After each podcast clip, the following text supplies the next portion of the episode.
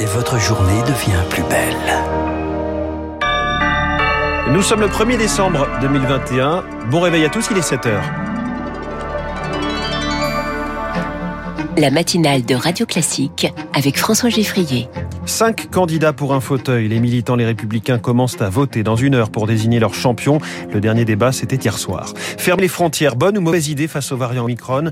L'OMS appelle les États au calme et à la mesure, mais déconseille aux plus de 60 ans de voyager. Et puis, faut-il vacciner les enfants? La Haute Autorité de Santé le recommande pour les 5-11 ans les plus fragiles. Après ce journal, l'inflation est là, mais le pouvoir d'achat des Français tient bon. Ce sera l'édito d'Étienne Lefebvre à 7h10. 7h15, durcir l'assurance chômage va-t-il casser le plancher de verre? L'économiste Wilfried Galland avec nous dans un quart d'heure.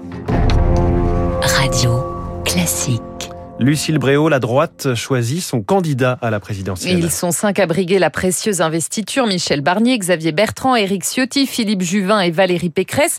140 000 militants des Républicains commencent à les départager à partir de 8 heures ce matin via un scrutin électronique à deux tours. Le vainqueur sera connu samedi à l'issue de ce congrès. Hier soir sur France 2, les cinq prétendants se sont affrontés une toute dernière fois, Victoire Fort. Pour convaincre les derniers indécis, place aux bonnes formules c'est la prison et l'avion.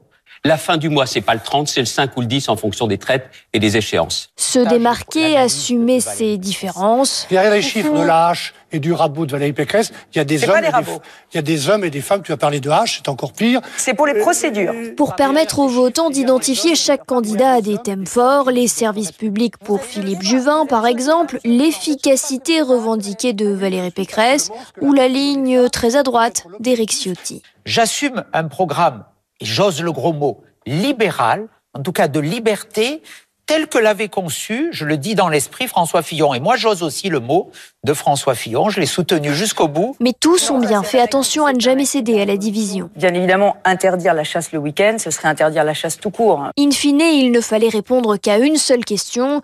Pourquoi moi? Est-ce qu'ils veulent, par leur vote, Xavier Bertrand, témoigner de leurs idées?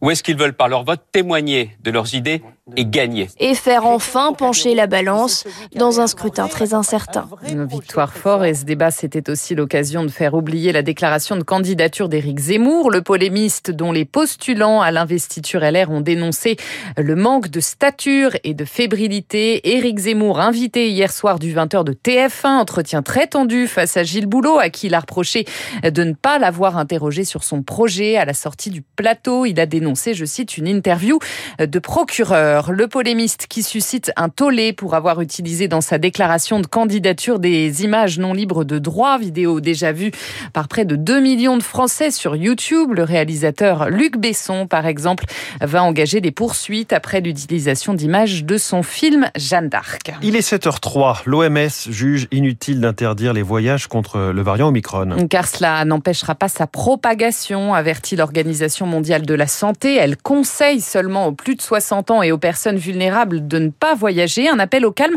relayé ce matin sur notre antenne par la directrice de la cellule crise Europe de l'OMS, Sylvie Briand on veut que les pays fassent un peu plus d'efforts pour la surveillance. Mais en fait, ça a été interprété comme euh, une alerte et ça a généré euh, beaucoup de panique. Nos États membres ont un discours un peu schizophrénique parce qu'à la fois ils demandent beaucoup de transparence, mais dès qu'un pays est transparent, en fait, ce pays est puni. Évidemment, on ne sait rien de Omicron, donc euh, peut-être que l'évolution de ce virus nous fera penser que effectivement ces réactions sur les voyages étaient peut-être pas disproportionnées, mais pour l'instant, ce qu'on a vu avec les divers variants qui ont émergé, ça paraît un peu disproportionné. Quoi. Ça va en fait avoir un impact énorme sur le système mondial puisque les pays vont comprendre que bah, il vaut mieux rien dire, ça va aller complètement dans l'autre sens. Quoi. Sylvie Briand de l'OMS joint par, par Rémi Pfister, le variant Omicron désormais détecté par ailleurs en Amérique latine avec deux cas au Brésil chez des voyageurs qui venaient d'Afrique du Sud. Alors dans ce contexte, faut-il vacciner les enfants? Avec 47 000 nouveaux cas en France, le taux d'incidence explose chez les plus jeunes. Il a doublé en une semaine. La Haute Autorité de Santé recommande maintenant de vacciner les 5-11 ans les plus fragiles, Elodie Wilfried Deux catégories d'enfants sont concernées. D'abord, il y a ceux qui souffrent d'obésité, de diabète, de trisomie 21, de maladies hépatiques, cardiaques ou respiratoires. Ces derniers sont plus à risque de développer des formes graves du Covid. La Haute Autorité de Santé conseille également de vacciner les enfants qui vivent avec des adultes immunodéprimés. Au total, cela représente 360 000 enfants. La Haute Autorité de Santé ne table pas pour l'heure sur un élargissement de la vaccination à tous les 5-11 ans. Elle va auditionner des experts afin de déterminer si la balance bénéfice-risque penche en faveur d'une vaccination de toute la tranche d'âge ou non. De son côté, le gouvernement a saisi le comité national d'éthique pour se prononcer sur la question. Quoi qu'il en soit, il n'y aura pas de précipitation. Olivier Véran assurait la semaine dernière qu'une éventuelle vaccination des enfants ne serait pas mise en œuvre avant 2022. Les précisions d'Elodie Wilfried, l'extension du délai légal pour pratiquer une interruption volontaire de grossesse approuvée hier soir par les députés à 14 semaines contre 12 actuellement. Ils ont refusé en revanche de supprimer la la clause de conscience des médecins qui leur permet de refuser de pratiquer un avortement. L'Assemblée qui se penche aujourd'hui sur un nouveau délit de harcèlement scolaire avec des peines allant jusqu'à 10 ans de prison et 150 000 euros d'amende lorsque les faits auront conduit la victime à se suicider ou à tenter de le faire. À l'étranger, une nouvelle fusillade dans un lycée aux États-Unis.